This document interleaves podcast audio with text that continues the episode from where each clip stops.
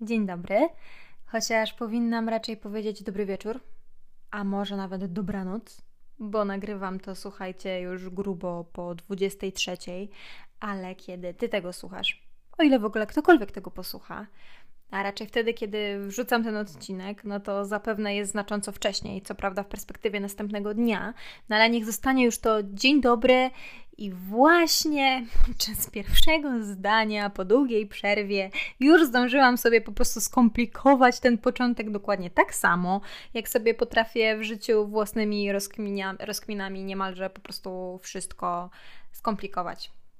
W każdym razie, tak, to ja. Dobrze słyszycie ponownie ja. E, wbrew pozorom e, jestem tutaj, e, żyję, mam się, mówi się dobrze, ale ja powiem szczerze, mam się różnie. I szczerze Wam powiem, że no, mm, do dzisiaj to nie wierzyłam sama w to, że w końcu nadejdzie ten moment, że ja znowu albo jeszcze faktycznie usiądę z pomysłem i nadal będę miała coś do publicznego powiedzenia bo prywatnie to mam chyba aż za dużo do powiedzenia przez większość czasu. Z racji tego, że moja głowa po prostu generuje, analizuje i przetwarza w trybie nieustannym takie ilości, po prostu takie ilości danych i bodźców, że gdybym miała nie móc chociaż jednej dziesiątej z tego wypowiedzieć na głos, to słuchajcie, chyba bym e, po takim dniu wyglądała jak te takie gumowe świnki sprzed laty, sprzedawane na tych polskich nadmorskich deptakach, świnki takie gumowe w formie breloczków, co jak się taką świnkę, tak wiecie, tak ścisnęło, to jej z przodu wychodziły oczy, no a z tyłu to, co świnkom wychodzi z ich tylnego otworu, też eksplodowało. Oczywiście to gumowe wszystko, nieprawdziwe. No, no, i tak, tak dokładnie by było ze mną, gdybym nie tylko tutaj nie mówiła, ale w ciągu dnia w ogóle o swoich przemyśleniach niektórym osobom nie mówiła. No jak wiecie, tutaj miałam sporą przerwę i chociaż nie muszę i nie lubię się tłumaczyć, to jeśli mnie już troszeczkę słuchasz, to wiesz, że po pierwsze, jestem dosyć e, beznadziejna w postanowieniach długoterminowych, ale bardzo w tym uczciwa, bo to zaznaczam od początku. Po drugie, nienawidzę świąt Bożego Narodzenia, nienawidzę całej szopki przed świętami Bożego Narodzenia, nie cierpię szopki noworocznej, no w ogóle nie mój klimat. No i nadal czasami, mimo skutecznej i bardzo pomocnej terapii, bo to się nie wyklucza wcale, no nadal czasami e, zmagam się z rzutem depresyjnym. I to, że moja terapia była skuteczna, nie znaczy, że już nigdy w życiu nie będę przechodziła rzutów depresyjnych podczas których walczę o normalność i taką stabilność myśli i emocji. No i ta walka w sumie jest bardzo nierówna i męcząca czasami, więc y, zaufajcie mi, e, nie chcielibyście wtedy mnie słuchać. I na przerwę, czy wręcz tak, taką, przyznaję się, bez bicia, na taką myśl, że może no nieporadnik już się dla mnie osobiście skończył, no to miały wpływ wszystkie te trzy rzeczy wymienione. Bo słuchajcie, tegoroczne święta no, były dla mnie wyjątkowo i potwornie smutne. I myślę, że nie tylko dla mnie, chociaż zapewne z innych powodów, w tym roku, czyli roku covidowym, bardzo dużo osób czuło świąteczny dyskomfort i niechęć do tego, jak jest i jak mimo wszystko, niezależnie od nas, być musi. Ja słuchajcie, tegoroczne, w tegoroczne święta walczyłam z takim moim no, najgorszym wrogiem, największym, najstraszniejszym koszmarem, czyli poczuciem odrzucenia, którym dosłownie no, dostałam po twarzy przed świętami. No oczywiście jak to ja, standardowo. Kompletnie nie chciałam go ani zaakceptować, ani przyjąć tego odrzucenia oczywiście.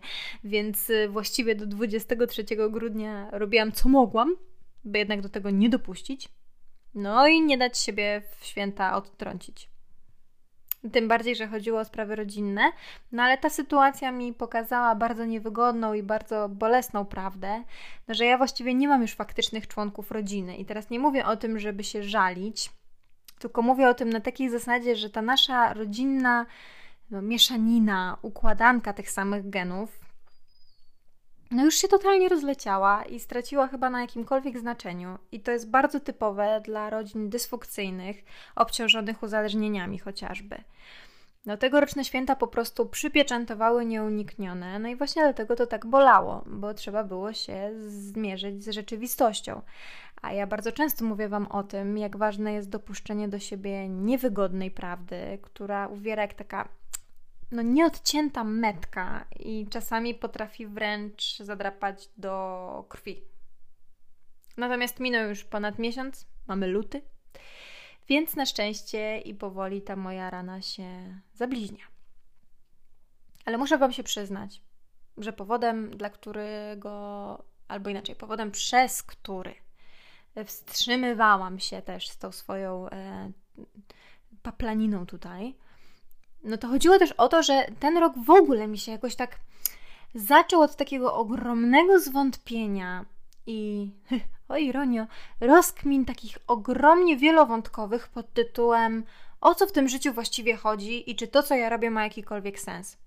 I słuchajcie, to nie przez te wszystkie pierdy w stylu o, nowy rok, nowa ja, mm, co raczej przez takie realistyczne okulary nowy rok, starsza ja. Ja chyba gdzieś tam podświadomie zaczynam czuć i nie czuć jednocześnie, co jest w ogóle największym majtwakiem tej sytuacji, że jestem w tym momencie życia, w którym no jest mi coraz trudniej, tak wiecie, spontanicznie zaczynać od nowa, próbować, testować, wymyślać od zera, kreować swoją nową rzeczywistość. No ja chyba potrzebuję już po prostu takiego poczucia stabilizacji i bezpieczeństwa. Boję się wręcz użycia sformułowania, że e, no wicia gniazda.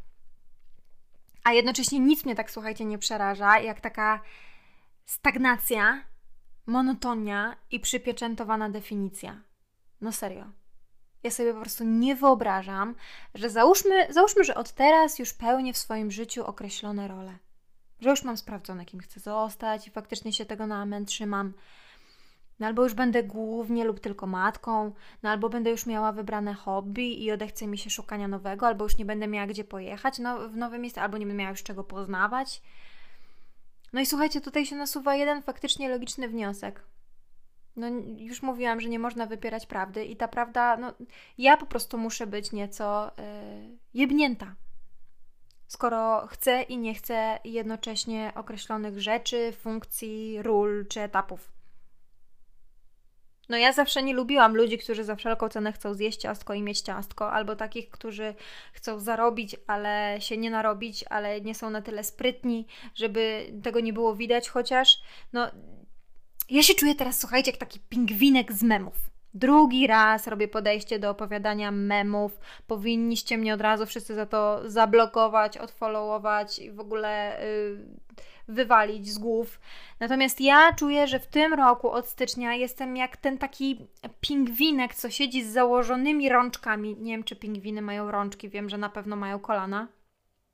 I ten pingwinek mówi z taką obrażoną miną, że teraz to ja już nie chcę. No dosłownie się tak czuję. Jak nie mogłam, to chciałam, a jak mogę, to nagle nie chcę. No jeśli trochę mnie już słuchasz, to wiesz, że to wszystko zapewne efekt tego mojego dzieciństwa, wielu traum, wielu braków emocjonalnych, no i braku zaspokojenia tych moich podstawowych potrzeb. No, jak byłam mała i potem też coraz większa, no ale. Słuchajcie, we mnie się pojawiła w pewnym momencie refleksja dotycząca właśnie tych moich y, skrajnych skłonności, mówiąca mi: Ja wale, Klaudia, ty po prostu nie umiesz żyć bez problemów, no. Po prostu nie umiesz być szczęśliwa. Nie umiesz się bawić w tu i teraz. Nie umiesz się bawić w bycie wdzięczną. Nie umiesz w niewymyślanie sobie problemów. I ja, moi drodzy, o ile ktokolwiek tam nadal jest, gdy minęło trochę czasu i po tej refleksji troszeczkę ochłonęłam, to nadal mówię temu po prostu amen. To jest prawda. Więc nagram o tym odcinek z tej okazji, ale nie tylko z tej okazji, bo uwaga, zdałam sobie sprawę, siadając do konspektu tego podcastu, zaskoczona, że to robię, że taka mnie potrzeba nagle chwyciła, że mniej więcej teraz, mniej więcej w lutym minionego roku nagrałam swój pierwszy odcinek Także to dom. Y, mam nadzieję, że klaszczemy teraz stopami, bo w ciągu mojej rocznej turbo, ale to turbo amatorskiej, niby kariery podcasterskiej, wyplułam z siebie tych odcinków y, blisko 30, o ile nie ponad 30, bo prawda jest taka, że na bank się w tym liczeniu pomyliłam już przy pierwszej dziesiątce. Natomiast to są godziny mojego gadania, kochani.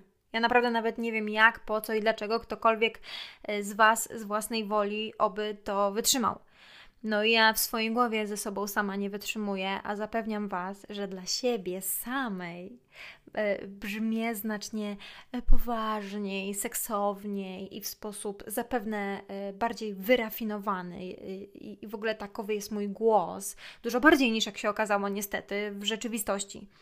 Dlatego nigdy nie odsłuchałam od początku do końca własnego, nagranego już i udostępnionego odcinka podcastu. I gdybym to zrobiła, to zapewne żaden nowy by się nie pojawił, więc zamierzam zostać. Może to będzie jedyne e, długoterminowe postanowienie, którego dotrzymam.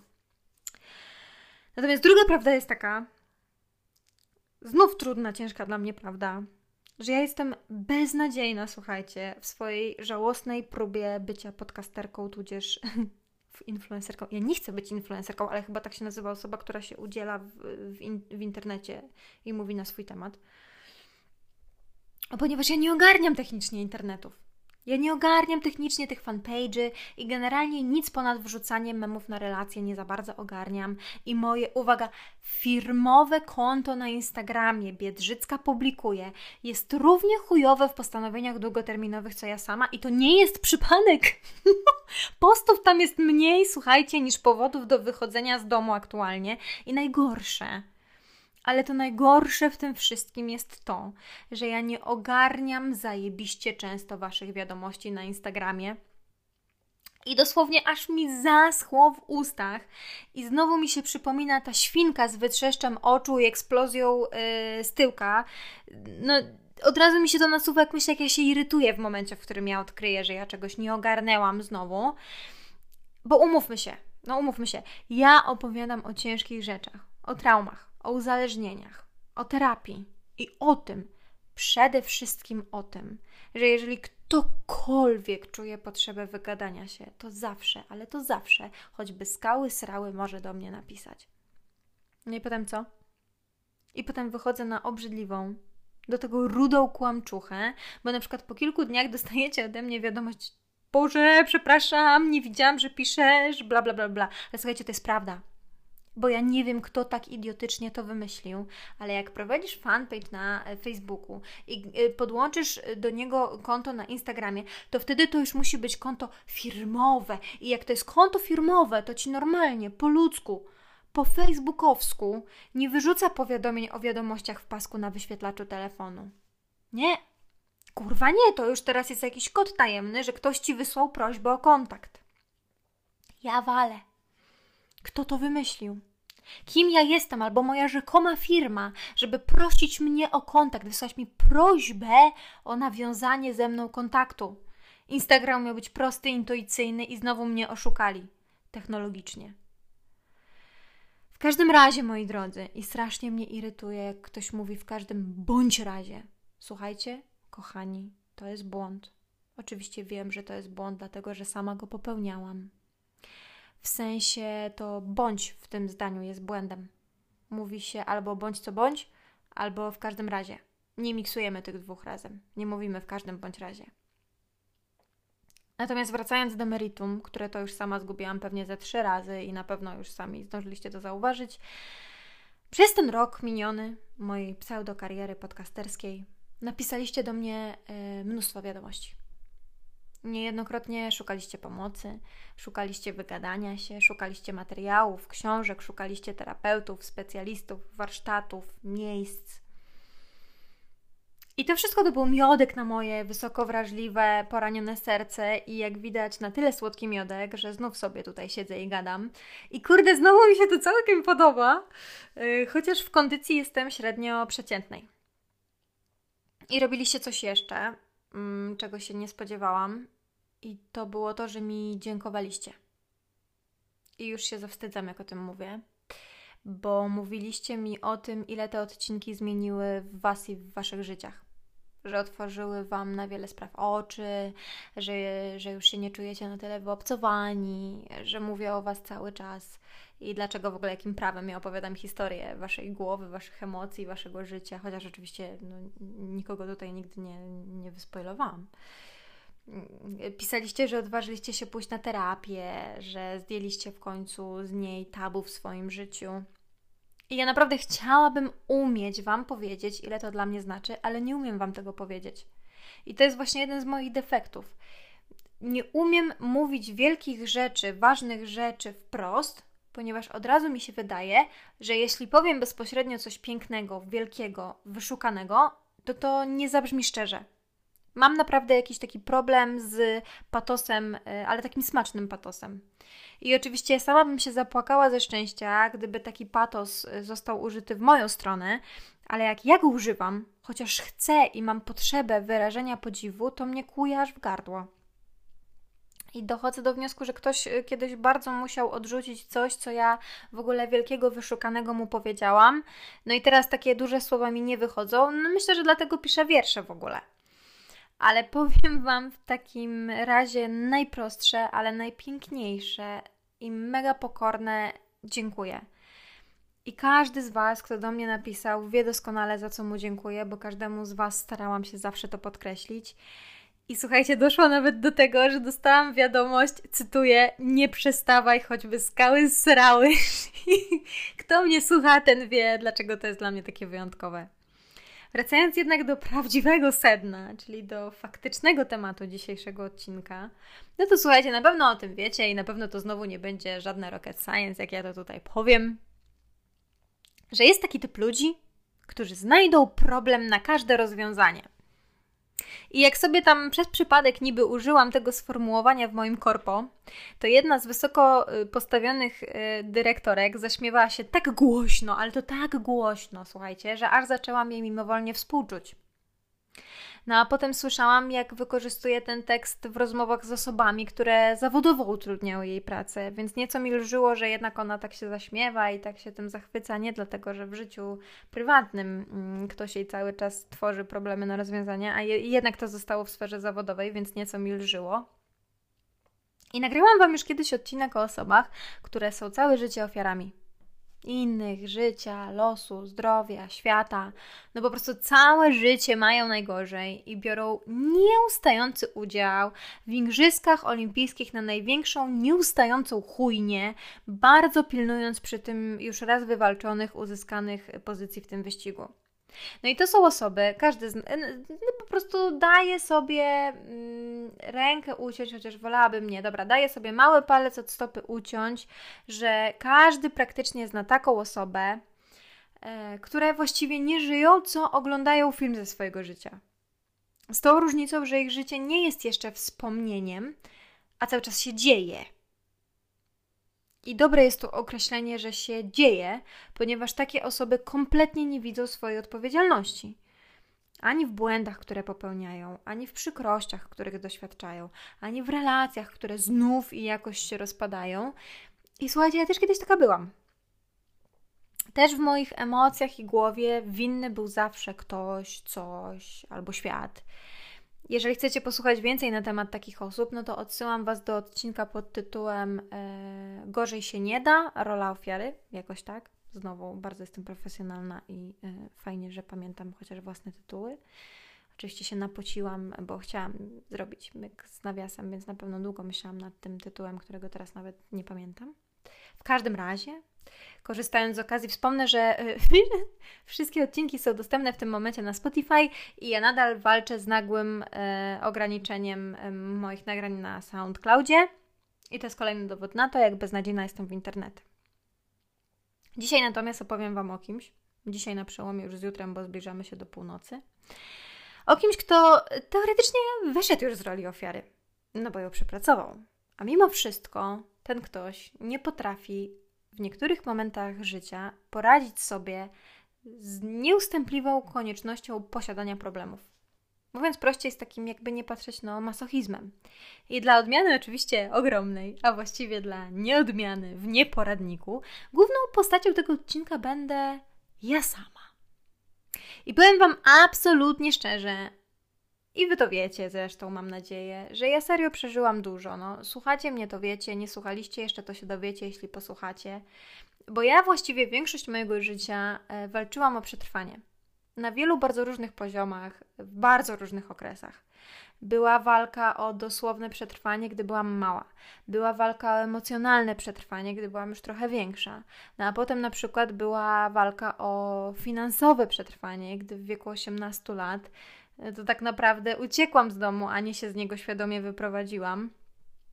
Uznając, że za 1500 zł to ja przecież i wynajmę mieszkanie w Warszawie, i studia sobie opłacę, i się wyżywię, no i co? No ja się po prostu tak przyzwyczaiłam do tego, że muszę o coś walczyć, że kompletnie mi odwala, gdy nie muszę o nic walczyć. I na bank są tutaj osoby, które tu rozumieją. Na bank po prostu ktoś ma tak jak ja i ja bardzo proszę, żeby ta osoba mi o tym napisała. No bo wiadomo, to na pewno jest jeden z elementów bycia DDA, czyli dorosłym dzieckiem alkoholika i do tego odcinka też odsyłam. Czyli do odcinka, który właśnie poniekąd wyjaśnia to uczucie, o którym ja mówię, czyli uczucie takiego ciągłego napięcia i przewidywania nadchodzącej katastrofy, ale tutaj mi chodzi jeszcze o coś takiego innego, słuchajcie. I wydaje mi się, że to jest mechanizm wielu głęboko straumatyzowanych osób. I to jest taki mechanizm, który działa w ten sposób, że no jak jest źle, to jest źle i wtedy jest działanie. Wtedy poznajemy konkretny problem i zaczynamy go pokonywać. Ba, w pewnym wręcz momencie sami nieco zaczynamy odtwarzać ten taki łańcuszek nieszczęść, który nam się przytrafił, no bo ten łańcuszek nieszczęść jest jedynym, co znamy. No przecież wiesz, co jest, jak jest źle. No znasz siebie w tym. Znasz swoje mocne i słabe strony w tym, kiedy cierpisz. Znasz sposoby, masz taktyki.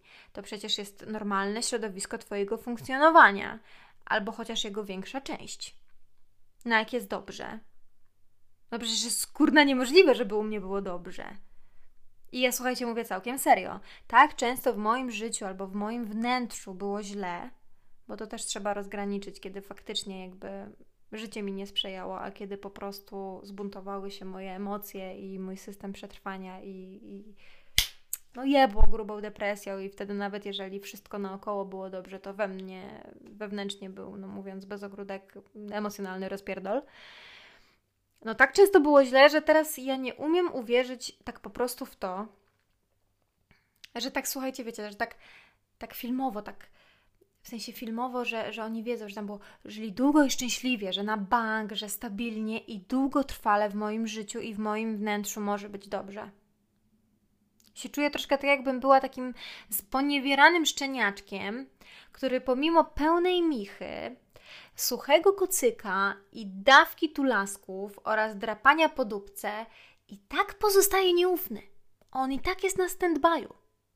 I gdy tylko pojawi się chociażby cień złego tonu głosu, czy za szybko się, nie, y, się przy nim podniesie rękę, no to on się od razu przebudza i kuli ogonek.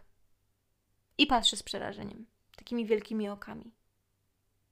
No po prostu do mojej bani się permanentnie wpisało kłamstwo zakładające, że ja muszę z czymś, z kimś zawsze o coś walczyć.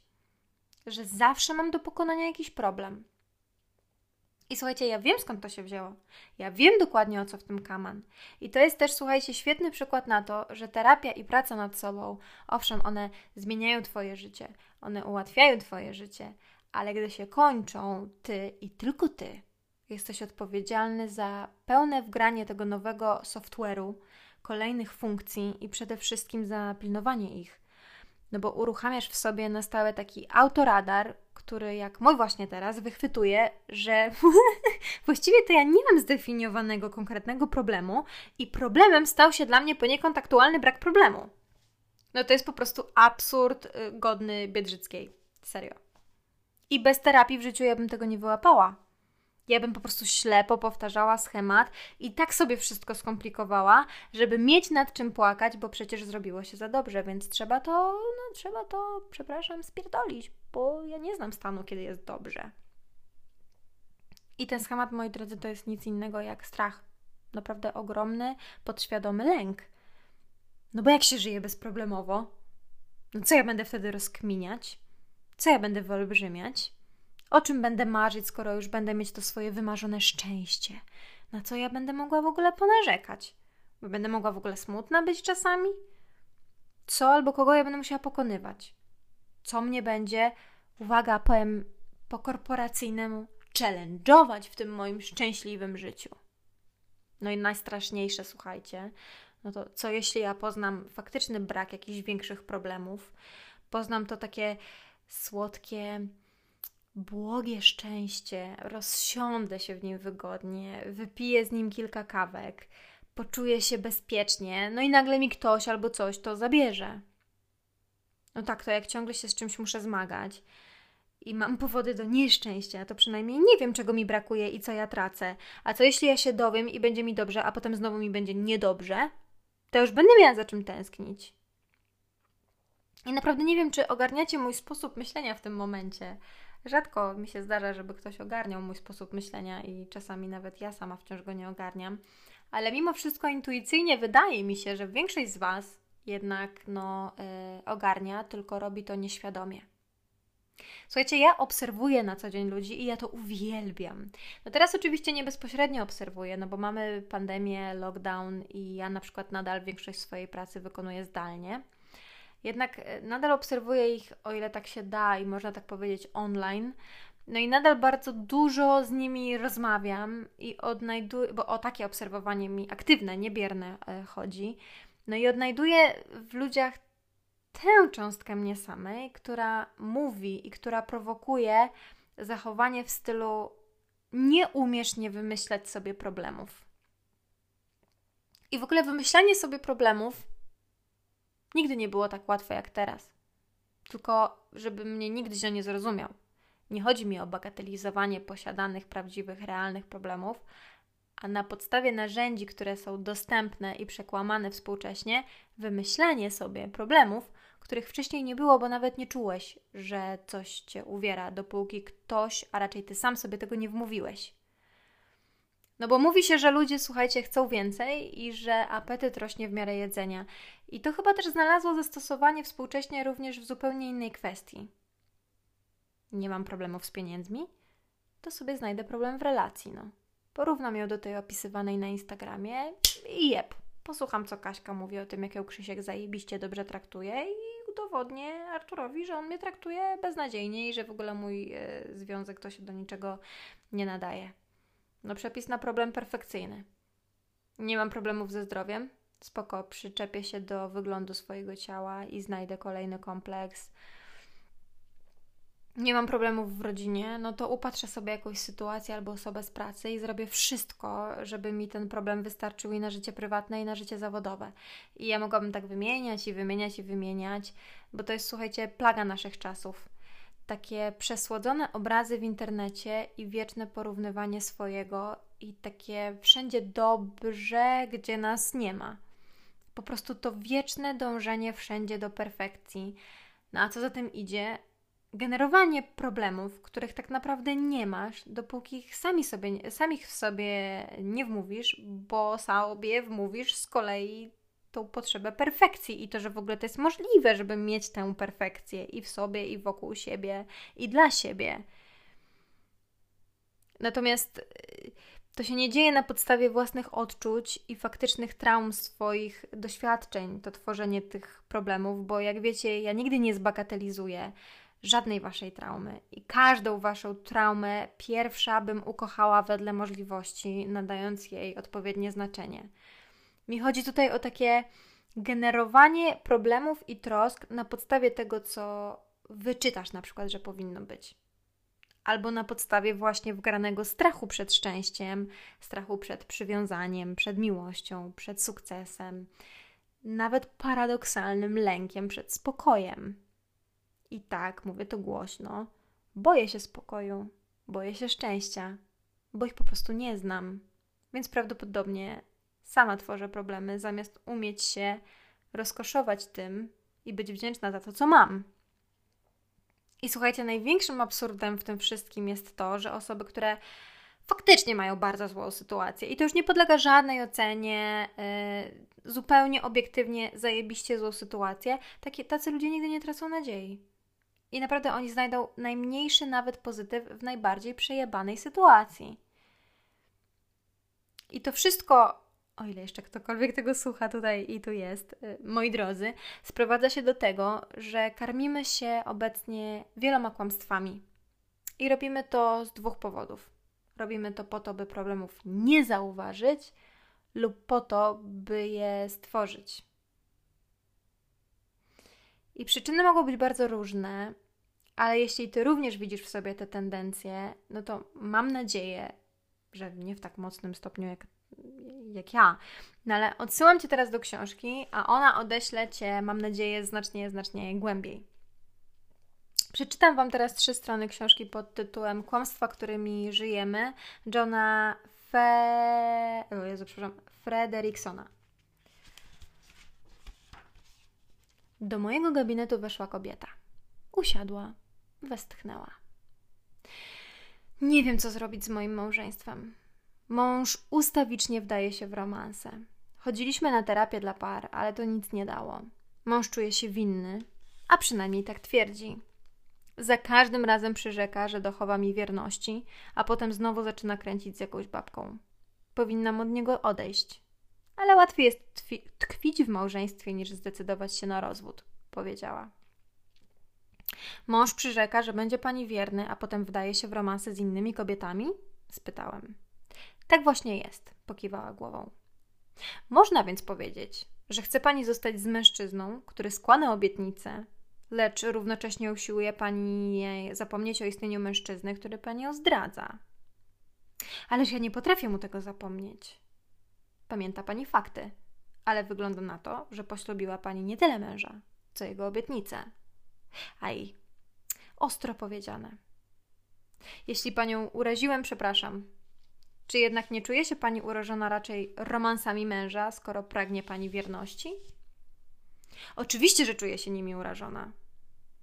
A jednak wierzy pani w to, co mąż mówi, zamiast wyciągać wnioski z tego, co robi. Czy to właśnie nie ta postawa powoduje, że jest pani ciężko? Chyba rozumiem, do czego pan zmierza. Czy gdy zauważę, że wyrządzę sobie pani krzywdę, nie dostrzegając jakiegoś zachowania, które jest przyczyną cierpienia, będę mógł zwrócić pani uwagę, byśmy mogli temu cierpieniu zaradzić? Czy mam pani pozwolenie? Cóż, to brzmi rozsądnie, ale wie pan, my już ze sobą nie sypiamy. Rozumiem, nie sypia pani z mężem, ale wciąż pani z nim jest. Zawiesiłem głos. Czy istnieje możliwość, że żyje pani nie tyle z nim, co z jego kłamstwami? Do jej oczu napłynęły łzy.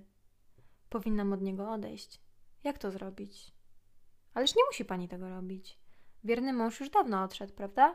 Czy chciałaby pani, żebym jej pomógł przestać czekać na jego powrót? Moja rozmówczyni liczyła na to, że jej wiara w obietnicę męża sprawi, iż ten przestanie ją zdradzać. Mąż jednak wdawał się w kolejne romanse. Dlaczego wciąż więc się okłamywała? Dlaczego wszyscy się okłamujemy? Bo nasze własne życzenia są dużo łatwiejsze do zaakceptowania niż rzeczy, które dzieją się naprawdę. Dziękuję Wam bardzo za dziś i mam nadzieję do usłyszenia może niebawem.